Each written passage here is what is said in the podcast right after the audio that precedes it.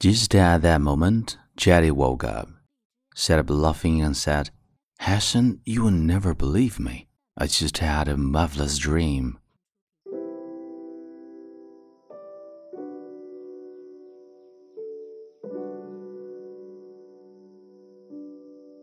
Hi，亲爱的朋友，你好，欢迎收听英语美文朗读，我是你的朋友孟飞 Phoenix。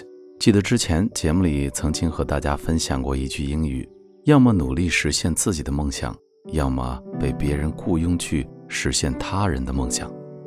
那么今天孟叔想要和你分享的文章就叫做《梦想不能出售》。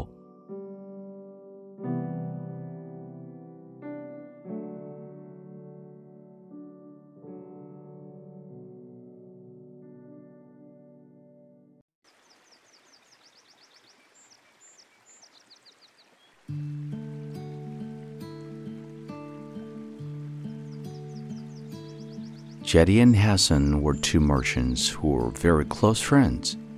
Jehdi was a cheerful person, whereas Hassan was very serious, perhaps too cautious and careful. But an unbreakable bond of friendship tied them together, and this made their journey in business a happy one, for they never had any disputes.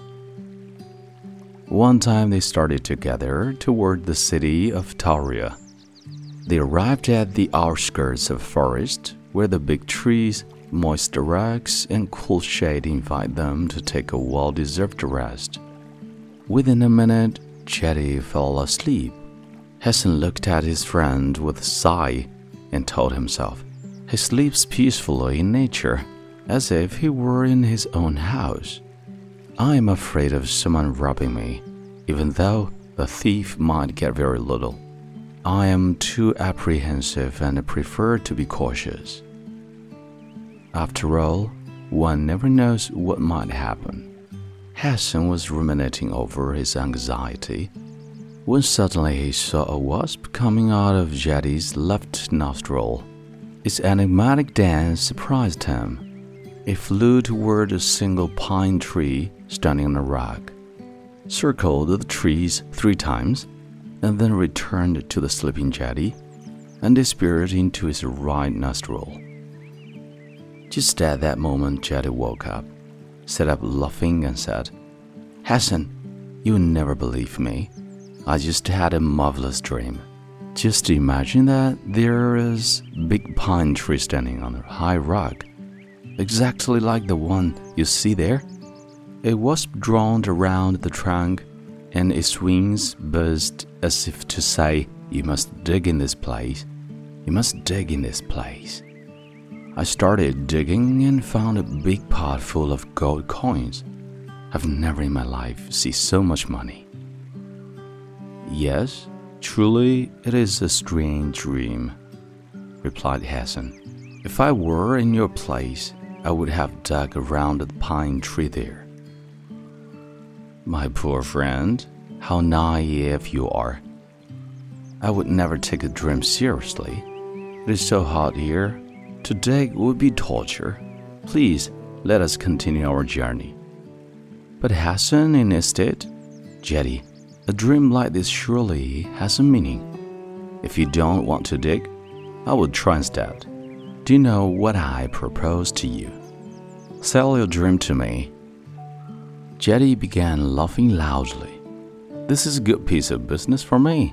How much will you pay? You have said that there is a big pile of gold coins. I'm your friend, and I do not want to wrong you.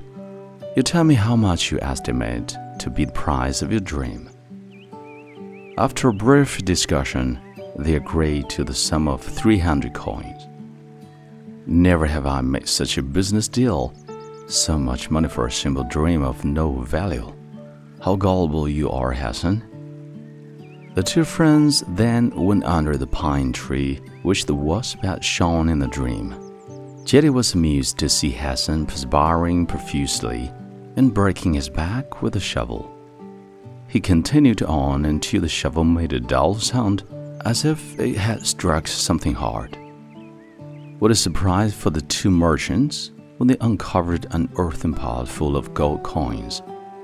Before breaking it, Hassan noted an inscription near the handle, the first of seven. The first of seven? That means there should be six more bars buried. Jehdi understood, starting to regret the deal he had concluded too quickly. This time, both of them dug with energy, and sure enough, they found the six bars, one after another. Each one filled to the brim with gold coins. Hassan built a huge inn in a city and named it the Bauji Pot.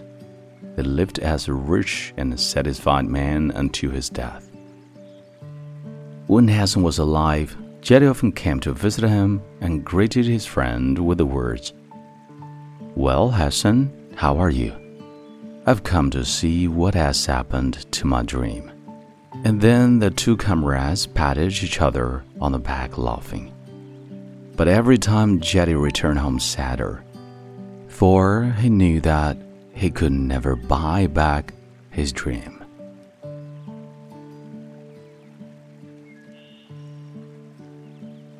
你现在收听到的是英语美文朗读。如果节目带给了你片刻宁静与温暖，欢迎你分享给更多的朋友。让我们一起发现英语的别样魅力。同时，也欢迎你在微信公众号搜索“英语美文朗读”，来收听更多暖声英语节目。我是你的朋友孟非 Phoenix，and see you next time。